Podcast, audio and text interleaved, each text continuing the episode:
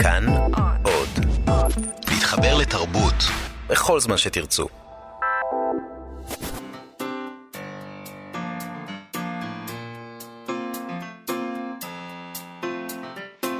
מה שכרוך עם יובל אביבי ומה יעשה לה. שלום, שבוע טוב, שמחים שאתם איתנו במה שכרוך, מגזין הספרות היומי של כאן תרבות, ב-104.9 ו-105.3 FM. איתנו באולפן שיר אייזיק ושרון לרנר, שלום גם לכם, ושלום יובל אביבי. שלום. שבוע טוב לך. שבוע טוב ומבורך, שיהיה שבוע מעולה לכולם. היום אנחנו נדבר עם נועה מנהיים, עורכת מקור בהוצאת כנרת זמורה ביטן דביר. היא מחר תתחיל להנחות סדרה חדשה של אירועים במשכנות שאננים בירושלים, בשם הטוב, הרע, המכוער והיפה, שתעסוק במופעים של אלמנטים מיתולוגיים בתרבות הפופולרית. יש שם סדרת הרצאות, יש שם כמה אורחות, זה נשמע מאוד מעניין. רק אורחות? לא יהיו אורחים? לא, יהיו רק אורחות לדעתי. אבל אולי נדבר איתה על זה, נשאל אותה אם זה המכוון, או שאולי אני שוגע, אולי יש גם איזה אורח או שניים. נדבר גם על עתיד הספרות המודפסת והאלקטרונית והדיגיטלית, והאם ההספד שנעשה לספרות המודפסת לפני כמה שנים עדיין תקף.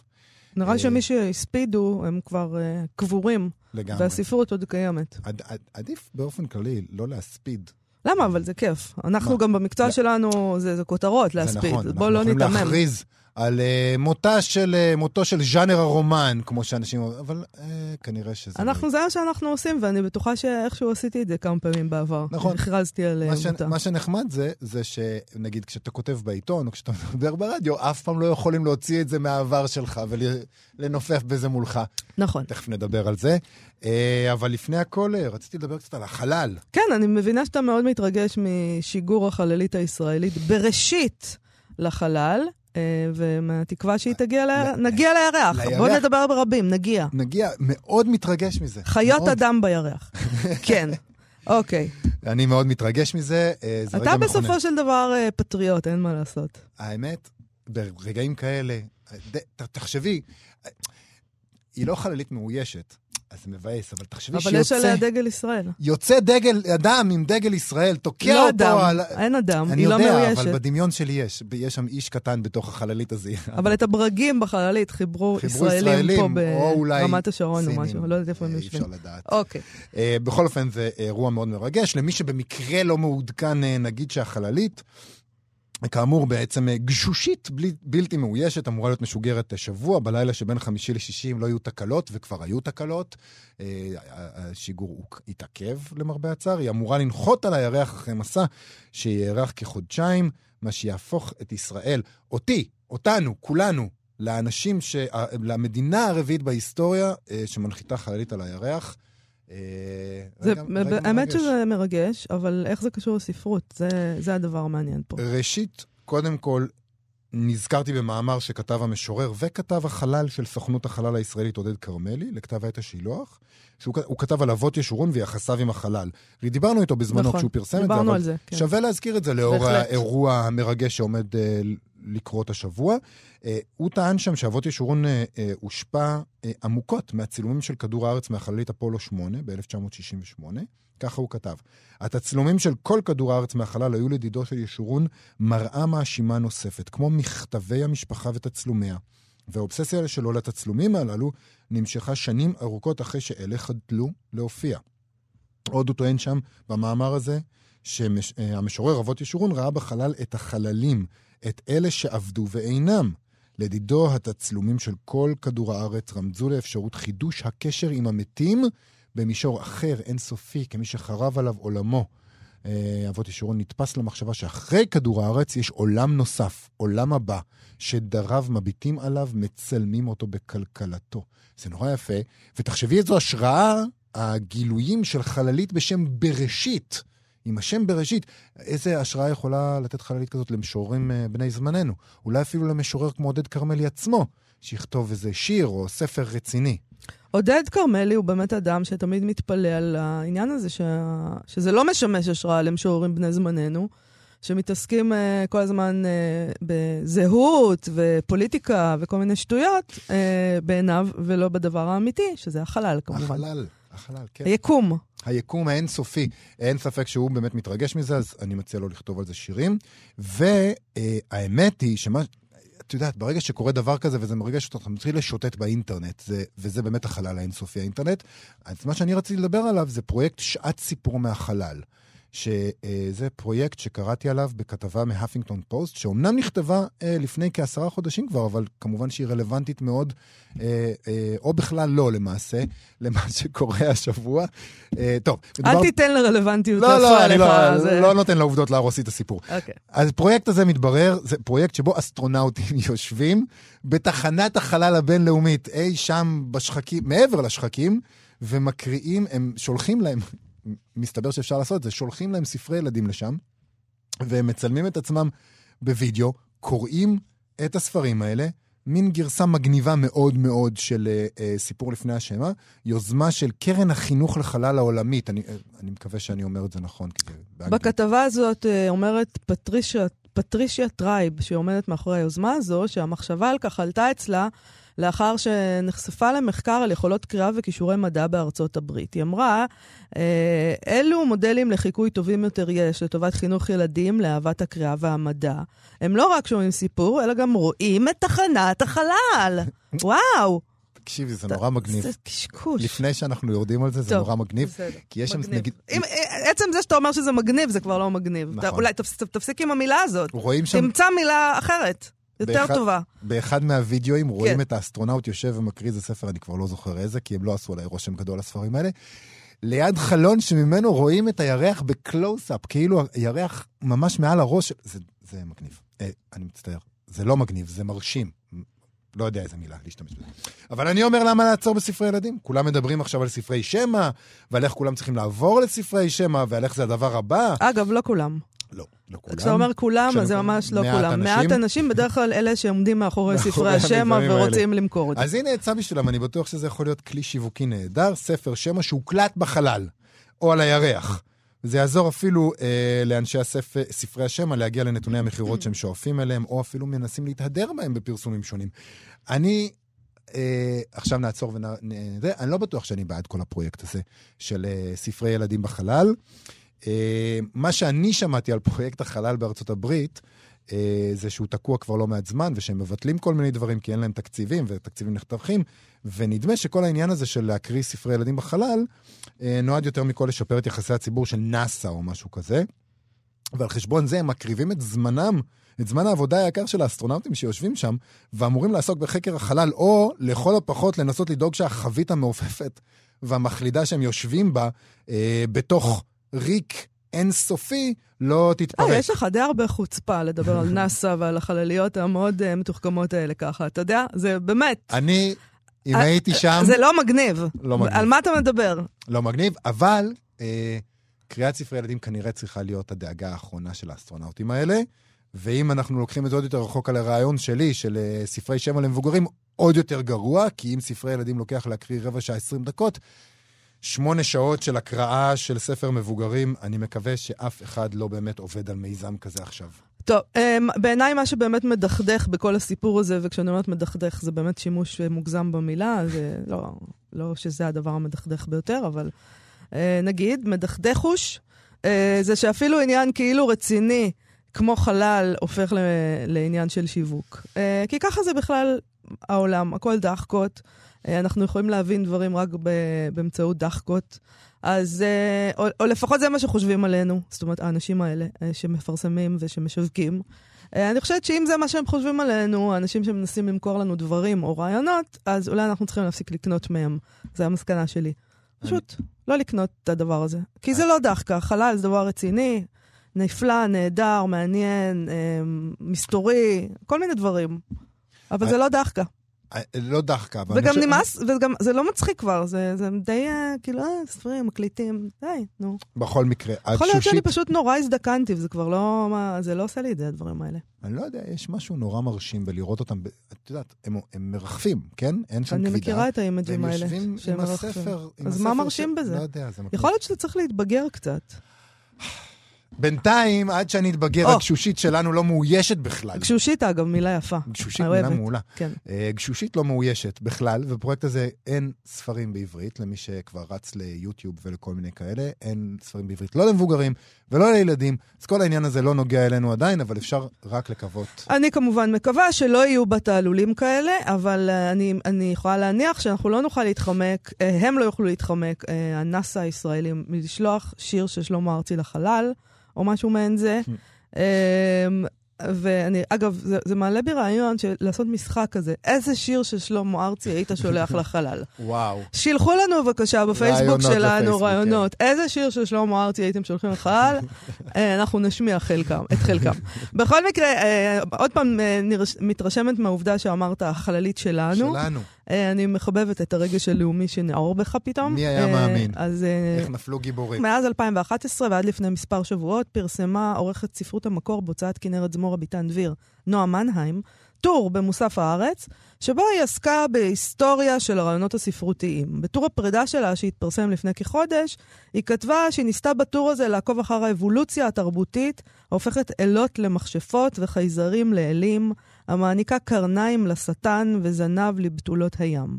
דרכו ניסיתי לטור אחר גנים רדומים של סיפורים, תורשה של עלילות, לשים מתחת למיקרוסקופ עשוי מילים את הנרטיבים המקודדים לתוך ה-DNA של הציביליזציה האנושית, ולהטוות את הסתעפויותיהם. מי שכבר פיתח געגועים לטור שלה, ואני רוצה כאן להביע את צערי על כך שהוא לא יפה יותר, ואפילו את מחאתי על כך. מחאה, זהו. עשוי למצוא נחמה בסדרת מפגשים, שמנהיים תנחה החל ממחר במשכנות שאננים בירושלים. מפגשים שעסקו באבני קילאי, מפלצות וחיות קסומות תחת הכותרת, הטוב, הרע, המכוער והיפה, מסע מערפילי המיתולוגיה אל התרבות הפופולרית.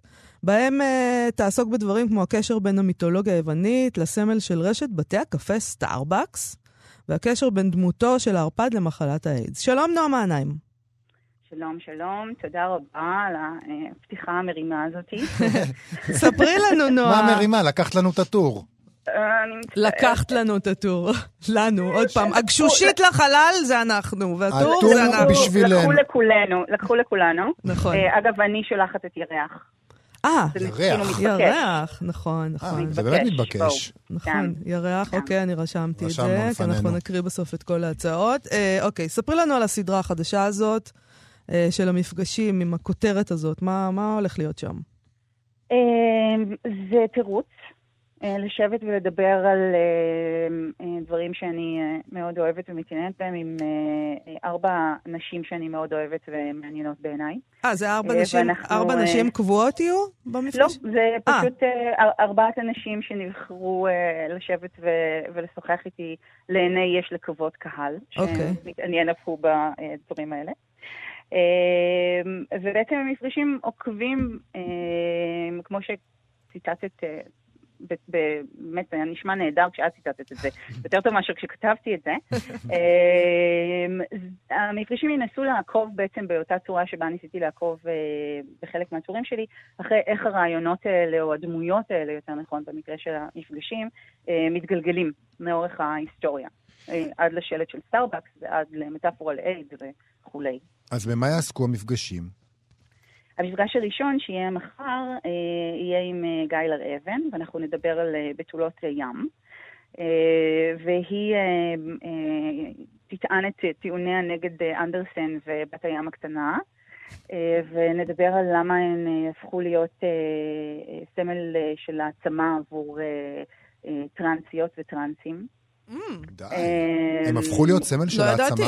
לא ידעתי. אני תמיד חשבתי שהפמיניסטיות מתנגדות כי גזלו מהנשים האלה את איבר המין שלהן. אז נכון, אבל יש בהן את ההיבט די קסום של הגלגול. זאת אומרת, למשל אצל בת הים הקטנה של אנדרסן, היא מתחילה אולי עם זנב של דג, זאת אומרת כיצור מסוג אחד, אבל היא מקבלת רגליים, והופכת ליצור מסוג אחר. ויש... אבל אז היא צריכה לוותר על הקול שלה, לא? זה נכון, ולכן אנחנו ניכנס באנדרסן שלא יוכל להגיב סתם. תגידו, הרבה לכאורה, שלא יתבעו אתכם. הרבה לכאורה. יש ענף ספורט שמאוד פופולרי באמריקה, אני חושבת שיש אפילו כמה נציגות ישראליות שלו, שנקרא מרמיידינג. אוקיי, מה זה אומר? זו שחייה שבה השחייניות עוטות על עצמן זנב דג. את צוחקת בבקשה. יש כאלה, אני ראיתי שבארץ יש אפילו איזה חוף בחיפה שבו חושבים שיש, ראו, נראתה שם בתולת ים, יש אנשים שמעידים על כך. יובל, אל תסתכל עליי ככה. בגלל שמישהי כנראה שחתה עם הסנפירים האלה. למה אתה מסתכל עליי? ויש באינטרנט תמונות מקסימות של ג'אז, ילדה טרנסית מקסימה מארצות הברית, שמאוד מאוד אוהבת בתולת ים, מצטלמת עם הזנב הזה, וזה מאוד מאוד יפה ומרגש. יכול להיות שהם לא היו מכירים את הסיפור על בתולות הים ואת כל ההקשר, ובגלל זה זה נראה להם יפה באיזשהו, אני לא מבינה כאילו... אז אנחנו ננסה... אז תספרי להם, כן, תסביר להם. בגדול הם רוצחות, כן? בואו... רוצחות.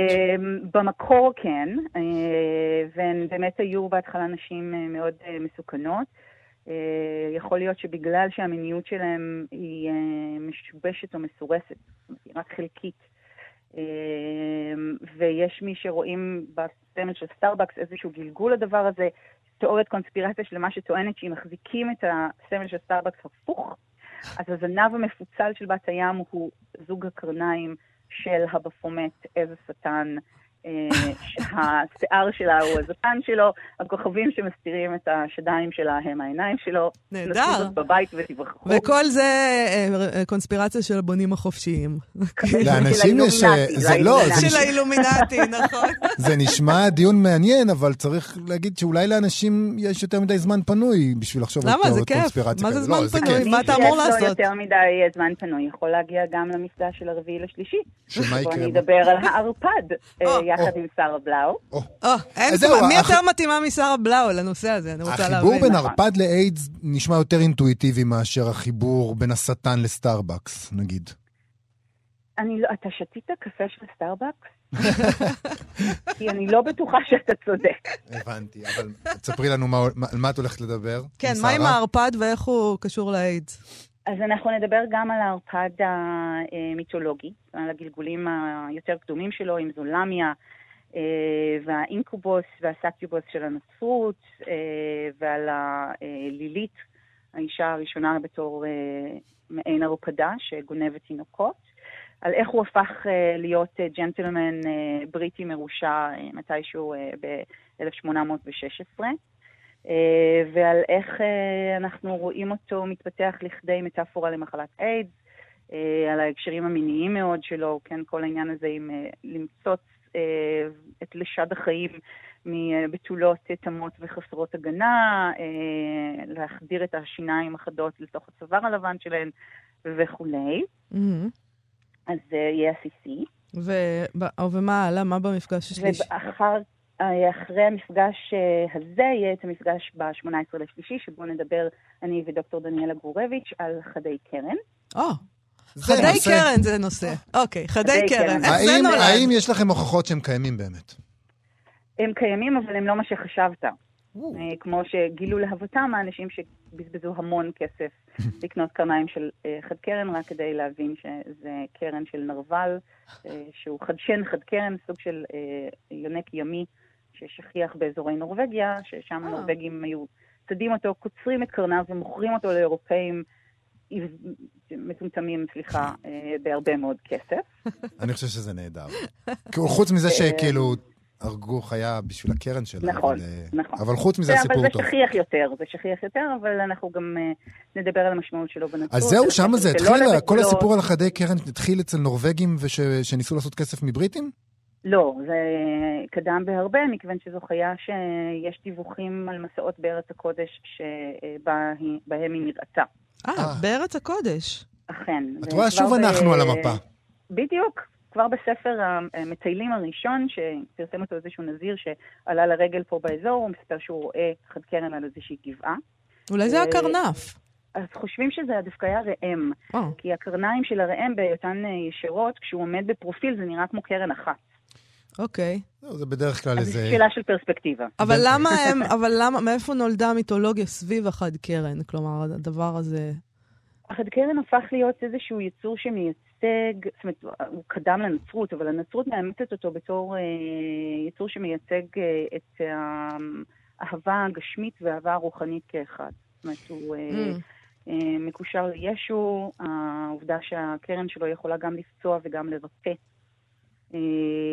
ושיש לה ערך שלא יסולה בפז, רק בתולות יכולות להתקרב אליה ולאלף אותה, וכך הוא יתגלגל לשטיחי נישואין. תנסו לברר מדוע בעידן האינטרנט הנוכחי אחד קרן הפך להיות כל כך פופולרי? למה זה קרה דווקא עכשיו? אנחנו ננסה. אני לא יכולה להיות משוכנעת ב100% שנצליח, כי זה באמת תעלומה, זאת התעלומה. חורגת מכל סבירות, אבל אנחנו ננסה. אני חושבת שזה קשור איכשהו לפתיתי שלג. פתיתי שלג ייחודיים שכמונו. בדיוק. כולנו חיות נדירות. לפני סיום אני רוצה לשאול אותך שאלה כללית על העניין הזה, אם עדיין יש לנו זמן. כשאת מדברת על גנים רדומים של סיפורים, בעצם התחושה שנוצרת היא שכל הסיפורים כבר סופרו, ועכשיו הם רק הופכים, עושים להם התאמות כל הזמן. זאת אומרת, טענה כזאת היא שבעצם אין דברים חדשים, וכל הזמן כל דור עושה איזו התאמה לאותה מיתולוגיה. יש בזה משהו קצת מדכדך. תלוי בעיני מי, ואני חושבת שכן יש איזשהו רובד יונגיאני כזה, של ארכיטיפים. אבל מה שמעניין הוא בדיוק, אפרופו השאלה הקודמת, איך חדי קרן פתאום חוזרים לתוך התרבות הפופולרית ותופסים מקום כל כך גדול בה, שהוא שונה לחלוטין מזה שהם תפסו בעבר. איך מחשפות, אגב, שזה המפגש האחרון עם דוקטור קרן לנדמן, הופכות מ... קורבנות של ממש רצח מגדרי רחב וכיף לסמל העצמה נשית. בעיניי הגלגולים הללו והטרנספורמציות של הרעיונות האלה הם מה שהופך אותם להיות מעניינים יותר מאשר השאלה האם אנחנו נצליח אי פעם למצוא איזשהו סיפור חדש. בואו נוותר על היומרה. גם לשמוע את זה מיובל, נציג האקדמיה, ששם כל הזמן הוא מכניס את כל הסיפורים למבנים הקיימים, את הטרוניה הזאת לשמוע דווקא ממך, זה מעט משונה, יובל. אולי זה מרענן. אולי אני עושה אדפטציה לרעיונות. בסדר, גם שלי. הגלת את זה הלאה. בדיוק. נועה מנהיים, כל העסק הזה מתחיל מחר, נכון? במשכנות שאננים בירושלים. תודה רבה לך על השיחה הזאת, נועה מנהיים, עורכת ספרות המקור בהוצאת כנרת זמורה ביטן דביר. להתראות.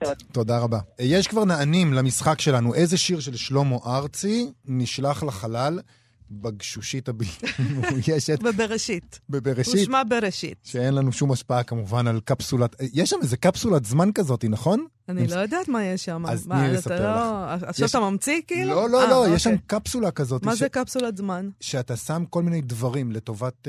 אתה ממציא? לא, לא. הם מטמינים את זה בירח. זה מה שחסר בירח. ואז, נגיד, חייזרים יגיעו לירח וימצאו, או אנחנו... אז מכתב כזה... מכתב מאיתנו לעצמנו בעתיד, או לא יודע, ושמים שם... זה דווקא רעיון הגיוני לעשות שאלון, איזה שלמה ארצי תשלח. אני חושב שקפסולה כזאת, ללא שיר של שלמה ארצי, אינה קפסולה כלל. נכון. אז מיכאל גרייל סאמר שולח לנו הצעה שצריך לדון ברגע. 6 של שלמה ארצי. היינו 6. את רוצה שנקריא קצת מהמילים? כן. היינו 6, כתוב על הקיר, נשארתי 1, אם סופרים גם אותי. כל החברים שהיו לי עוברים לי בראש עכשיו. כל החברים שהיו לי. אז הוא מספר שם אחד שמתנדנד, בנדנדות בגנים. מי לא מכיר את 6? מה אתה מספר לנו עכשיו? לא, אולי לא שמו לב למילים. אחד כפו על הגדר כי לא ידע לגדול, אחד מנוקב מכדור 9 מילימטר. אוי, אלה המילים האמיתיות, אוי. אוי. אז, וזה מסתיים? בגדול הצעת לנו, מיכאל, הצעת לנו שיר. הוא מדחדך קצת. שבסופו כל החברים של שלמה ארצי, או שהם מתים, או שהשתגעו, ללא ספק לא איתו. אני לא יודע אם זה משהו שמתאים למרחב אופטימי וחסר גבולות כמו החלל. מי אמר לך שזה מרחב אופטימי? אני לא מבינה למה אתה מחפש אופטימיות בכל מקום. זה נכון, האמת היא שנזכרתי בדיוויד בוי ומייג'ור טום. איזה בדידות יש שם בטח בחלל הזה. אולי בגלל זה. בדיוק. כי אתה יושב שם בחלל, אתה צריך קטרזיס של משהו כזה. ואתה חושב על החברים שהיו לך, ואתה אומר, שוב הבנתי לאט מדי ומאוחר מדי. ונועה מנהיים הציעה לנו את ירח. ירח. שזה הגיוני. זה הגיוני. יותר מדי הגיוני. הירח, נכון, זה כאילו מובן מאליו כאילו. כן, אבל אפשר גם הייתי לא יודעת מה עובר עליי, שזה ממש... אם אתה יושב לך שם בירח. ויש את ההצעה המקורית שלך, תחת שמי ים התיכון. כמובן, יש לנו כבר כמובן. בקיצור, תחת שמי ים התיכון, זה פשוט מבהיר לחייזרים, כפי שקראת אליהם, לחיים האחרים שיש שם, אם הם רוצים ללמוד עלינו, השיר הזה הוא, אני חושבת, מאוד מלמד. מאיפה באנו ולאן אנחנו הולכים. נעבור הלאה. בסדר. אז ככה, בעולם כולו, לא בעולם כולו, בחלקים נבחרים מן העולם, עולם הספרות כמובן, כי שאר העולם לא מתעניין בזה, מבקים את הספרות, את גסיסתה. אבל בדה מארקר התפרסמה בסוף השבוע כתבה די מעודדת על תעשיית הספרים בארצות הברית, על ההתאוששות שלה בשנים האחרונות, במיוחד לנוכח מה שקורה בספרות הדיגיטלית. זו שהייתה אמורה לקבור סופית את הספרים המודפסים, וכולנו פרסמנו כתבות על סוף עידן הספרים המודפסים, ובכן, לא. לא, אז זהו, אז מה שצחי יוקד כותב את הכתבה, הוא פותח את הכתבה בתיאור מה שדיברנו עליו בתחילת התוכנית, על איך אנחנו מכריזים הכרזות, ואז הן באות לנשוך אותנו בישבן קצת אחרי זה. נכון. מה שקרה בסוף העשור הראשון של המילניום, אז למשל בניו יורקר, עיתון רציני למדי, הכריזו על ימי הדמדומים של הספרים, זה היה כמה חודשים אחרי השקת המהדורה הראשונה של הקורא האלקטרוני קינדל, קצת אחר כך בטיימס הבריטי, שם טענו, ייתכן שמותם של הספרים המודפסים כבר איתנו. צריך להיות מזכיר שב-2010 נמשך טקס ההשכבה הפומבי של הספרות המודפסת, כשכותרות העיתונים בעולם בישרו כי אמזון הודיע כי לראשונה, מכרה יותר ספרים אלקטרונים מעותקים מודפסים. זה לא, אז זהו, שזה לא שזה היה מופרך, כאילו, איך אנחנו הספדנו. נכון. זה היה נראה ככה. איך אומרים, המגמות של השוק. בדיוק. הראו את הדבר הזה. אמת. מצד שני, היום, 12 שנים אחרי הופעת הקינדל, 8 שנים לאחר שבורדרס, שזו רשת חנויות ספרים שנזכרה לאחר שפשטה את הרגל במהלך הירידה הדרמטית הזאת במחירות, אז 8 שנים לאחר שהיא נפרדה מעולם, נדמה שזה זמן רב, מצבה של תעשיית הספרות המודפסת לא היה טוב יותר. שזה ממש מפתיע. מדהים. הוא נוקב שם בכמה נתונים שפורסמו באתר לחקר מגמות שוק, סטטיסטה. אז ככה, בשנה האחרונה נמכרו בארצות הברית 695 מיליון עותקים מודפסים של ספרים. המשך ישיר של מגמת ההתאוששות בענף, שהחלה כבר ב-2012, אז עמד מספר העותקים המודפסים הנמכרים, בשפל של... זה היה 591 מיליון. זאת אומרת, מ-591 ל-695. שנה לאחר מכן כבר עמד המספר על 620, ככה התחילה העלייה. בשנה לאחר מכן 635 מיליון. וכך המשיך לעלות מדי שנה עד שהגיע ב-2018 למספר שלא נופל בהרבה מנתוני המחירות של ראשית שנות ה-2000. כלומר, היה שפל נורא גדול. וחזרנו למה שהיה בראשית שנות ה-2000, טרם הופעת הספרים האלקטרונים. כן. כל הדבר הזה בא על חשבון הספרים הדיגיטליים, שמראים ירידה עקבית במחירות בשנים האחרונות. ב-2016 צנחו מחירות הספרים האלקטרונים בארצות הברית ב-19% ובבריטניה ב-17%. במקביל, לפי אותם נתונים, מספר עותקי הספרים בכריכת דקה זינק בארצות הברית ב-8%. ספרים בכריכה עבה נהנו מעלייה מתונה יותר של 4%, ואילו מחירות ספרות הילדים זינקו ב-2016 בלא פחות מ-16%, שזה מספר די מדהים. הוא גם מצא ביטוי למגמה בכסף, זה לא רק מספרים של ספרים, מחירת ספרים. במונחים כספיים, לפי נתונים עדכניים של איגוד המוציאים לאור, חצו מחירות הספרים המודפסים בארצות הברית בשלושת הרבעונים הראשונים של 2018, את רף $4 מיליארד, לעומת $770 מיליון שהכניסו הספרים הדיגיטליים. 770 מיליון עלובים. כן. לא, אבל תחשוב, היה איזה רגע שבו זה היה נדמה שזה מתהפך, ופתאום מעניין למה, ועל מה ולמה, עוד מעט הוא יסביר לנו את זה. נכון. מה שמעניין בנוסף לדבר הזה הוא העובדה שלמרות כל העניין הזה, הנחמד, רשת הענק ברנס אנד נובל, שמוכרת ספרים מודפסים, עדיין בצרות כלכליות ובהפסדים כספיים עמוקים. צריך יוקד מסביר את זה בכך שהאמריקאים נוהרים באוטובוסים לחנויות העצמאיות. זה דבר מדהים. לא ספרים אלקטרונים הם רוצים, ולא רשתות. לפי הכתבה, נתוני איגוד הסופרים האמריקאי מצביעים על עלייה של 35% במספר חנויות הספרים העצמאיות בין 2009 ל-2015, שזה מין משהו שתואם למגמה אמריקאית להעדיף את רעיון הצריכה המקומית על פני קניונים גדולים ואתרי מחירות באינטרנט. נכון. לצד הכתבה מופיע ניתוח של המצב בישראל, שפה הרי אנחנו מקוננים על מות הספרות, אבל במקביל גם מסבירים כיצד הקהל הישראלי לא השתכנע עדיין מהרעיון של ספרים דיגיטליים או ספרי שמע. אצלנו לא היה אפילו הטרנד הדיגיטלי של כמה השנים הראשונות שהיה בארצות הברית ובבריטניה, כלומר אנחנו ממש לא מתאימים לשום דבר מהקטגוריות ששמענו. אנחנו פשוט לא רוצים לקרוא, לא רוצים. בשום פורמט. לא רוצים. סיוון קלינגבייל מסבירה שתאשם בעובדה שעם הספר מוציא כיום פחות כסף על ספרים, אי אפשר לתלות בספרים אלקטרונים. את הניתוח שלה היא חותמת בפשטות, היא אומרת, את הירידה במחירות הספרים בישראל תולים בכירים בשוק דווקא בנטפליקס. הקהל עבר לצרוך סדרות, והזמן שבעבר היה מוקדש לשקיעה בספרים, משמש לצפייה בסדרות וסרטים. כלומר, מה שאני רואה שזה אומר זה שאפשר בהחלט לקונן על מות הספרות העברית. כן. וכמובן שזאת שאלה, ייחסו עליי, אבל זאת שאלה של הביצה והתרנגולת בעיניי. האם הקהל מביע אי אמון בספרות כי היא לא מספיק מעניינת או טובה, או שמה הוא לא מספיק מעניין? כן. הרי לפי בכיינים כמוך יובל, סליחה שאני אומרת את זה, גם הסדרות בנטפליקס הן גרועות ולא מעניינות, אז למה הם בוחרים דווקא בסדרה גרועה על פני ספר גרוע? האמת שעדיף סדרה גרועה על ספר גרוע, יותר קל. כן, יותר קל. אבל מה שמעניין אותי זה, נטפליקס זה לא תופעה ייחודית לישראל. נכון. למה הישראלים... לא, אני חושבת שכשהם אומרים נטפליקס, אגב, זה נהיה שם כזה, שנראה להם סקסי. שם קוד כזה. יש הוט, ויש יס, ויש ערוץ 2, אבל כל הדברים האלה קיימים בכל העולם. למה האמריקאים רוצים לקרוא, ואומרים, יש להם נטפליקס, הם שמעו על טלוויזיה האמריקאים, ופה אנחנו אומרים, טוב, פשוט... עם הספר. עם הספר. אני לא יודעת להסביר את הדבר הזה. באמת, זה מאוד מאוד מוזר. מאוד מוזר. טוב, אנחנו מציינים היום יובל 49 שנים למותו של שי עגנון, ויש לנו שני קטעי עיתונות משעשעים שאתה מצאת. אחד עם דברים שאמר בן גוריון, עם התרחשות שקשורה לבן גוריון, בהלוויה. סיפור מדהים. זה התפרסם בדבר ב-19, זה יום ההלוויה שלו, ההלוויה הייתה ב-19 בפברואר 1970. לא, ההלוויה הייתה ב-18, ככה זה עבד. נכון. זה לא האינטרנט, לא מפרסמים באותו יום. נכון, שכחתי. לא, גם לא מלינים את המת. אוקיי, אז כך כתוב פה, זה הסיפור על בן גוריון בהלוויה של שי עגנון. ויכוח ניטש בין חבר הכנסת דוד בן גוריון וחבר הכנסת הרב מנחם פורוש מראשי אגודת ישראל. בעת טקס ההלוויה הממלכתית שנערכה אתמול אחר הצהריים לסופר שי עגנון בבית עיריית ירושלים. בן גוריון בא ללוויה גלוי ראש, והרב פורוש ניגש אליו והציע לו את כיפתו. כנראה באותו סבור כי המנהיג הישיש שכח להביא עמו כסות ראש למעמד הטקס הדתי. אולם בן גוריון דחה את ההצעה ובתקיפות אמר לרב, יש עמי כובע, אבל לא אכבוש אותו, משום החלטת הממשלה אשר כפתה את הדת בשאלת מיהו יהודי. מדהים. אמר לו הרב פורוש, זה באמת מדהים.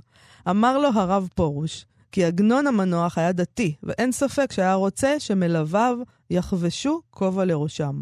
על כך השיב בן גוריון, ביקרתי אצל עגנון לפני זמן קצר, והוא לא אמר לי דבר כאשר ראה אותי גלוי ראש. משהתפתח הוויכוח בין השניים, התערב סגן ראש הממשלה יגאל אלון, וביקש מהם להימנע ממנו. על פסגת הר הצופים, בעת קבורתו של הסופר עגנון, נראה בן גוריון חובש כובע גרב על ראשו. מקורביו הסבירו כי עשה זאת בגלל הרוח והקור אשר שרר בראש ההר. בכל זאת פברואר. תאר לך דבר כזה היום, הרי אני לא יכולה לדמיין אפילו פוליטיקאי אחד שלא היה פשוט שם כיפה על הראש ו...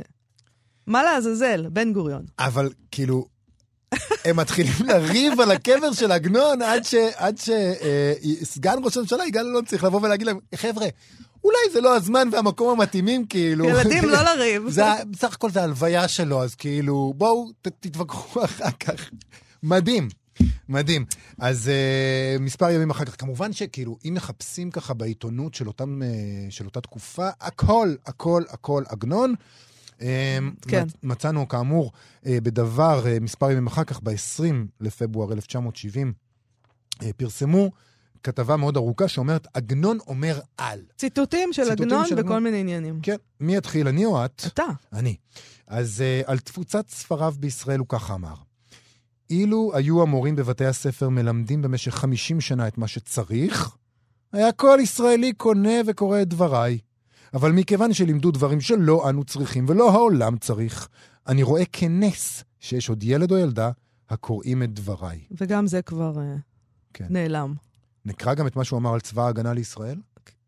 אתה יכול? אפרופו... זה דברים, כן.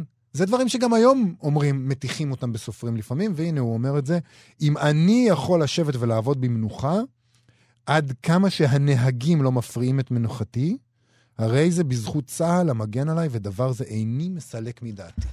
כן, אוקיי. כשבא העיתונאי הראשון לראיין אותו אחרי שהוא זכה בנובל, הוא אמר ככה, למה אתה בא? מפני שאתה חושב שאני סופר? ובכן, אם אני סופר, הרי כל מה שיש לי לומר אני כותב בעצמי. לעיתונאית שבאה לראיין אותו בסמלה קיצית, טריגר מיטו, אמר, אילו היו לך שרוולים, הייתי רושם לך את מספר הטלפון שלי. גם זה לא היה עובר כל כך טוב היום. ואני לא חושב שזה הפרש. עוד משהו מיזוגני שהוא אמר, שמפורסם פה באיזה סוג של גאווה, לאשתו שנכנסה לדבריו, אמר פעם, אסטרליין, כל עוד אני מדבר, זה קדוש. בלילה תקחי מקל ותקי אותי. כעת, הניחי לי לדבר. יפה מאוד. על עצמו וכתיבתו, אמר, נאנח, אלוהים העניש אותי לכתוב סיפורים, אילו הייתי כותב זיכרונות, היו לי דברים יפים לספר. יש לי חוש ריח לא לבזבז זמן עם נודניקים. הוא אמר, אני רוצה אוטו-פיקשן. זה מה שהוא אמר שם. נכון. בסיומה של שיחה עם עיתונאים, אמר פעם, אינני יודע מה שאני אומר, אבל אמרתי דבר גדול. יפה. זה נורא. ועל היהודים. יש משהו יפה על היהודים. אני אוהב יהודים, ואני יודע את חסרונם, ואני יודע כמה הם נודניקים, וכמה הם לוקחים לי את הכוח, אבל מה לעשות? אני אוהב אותם. ועוד דבר מאוד שהכי הדחיק אותי, זה מה הוא אמר על הפסיכולוגיה. הוא אמר על הפסיכולוגיה, אני שונא אותה. אילו לא היה פרויד יהודי, הייתי מתעב אותו. מה שמשורר אחד אומר, שווה 10 ספרים שלהם. יכול להיות. דווקא אם זה... עם העניין הזה של הפסיכולוגים, אתה מזדהה, אני מבינה. שנמשיך עוד אחד. אני לא יודע, תלוי בעידן שבו אתה חי. כלומר, אם בעידן שבו אתה חי יש משוררים גדולים או אין. זה נכון. אם אתה חי בעידן שבו אין משוררים גדולים, אז עדיף פסיכולוג אחד טוב. זו דעתי. אולי פסיכולוג שהוא משורר. לא, חס וחלילה. אסון. טייס, איש מודיעין שהוא משורר. זה כן. טוב, על עצמו אמר כך, אני אינני סופר מודרני, אני מתפלא שיש לי אפילו קורא אחד.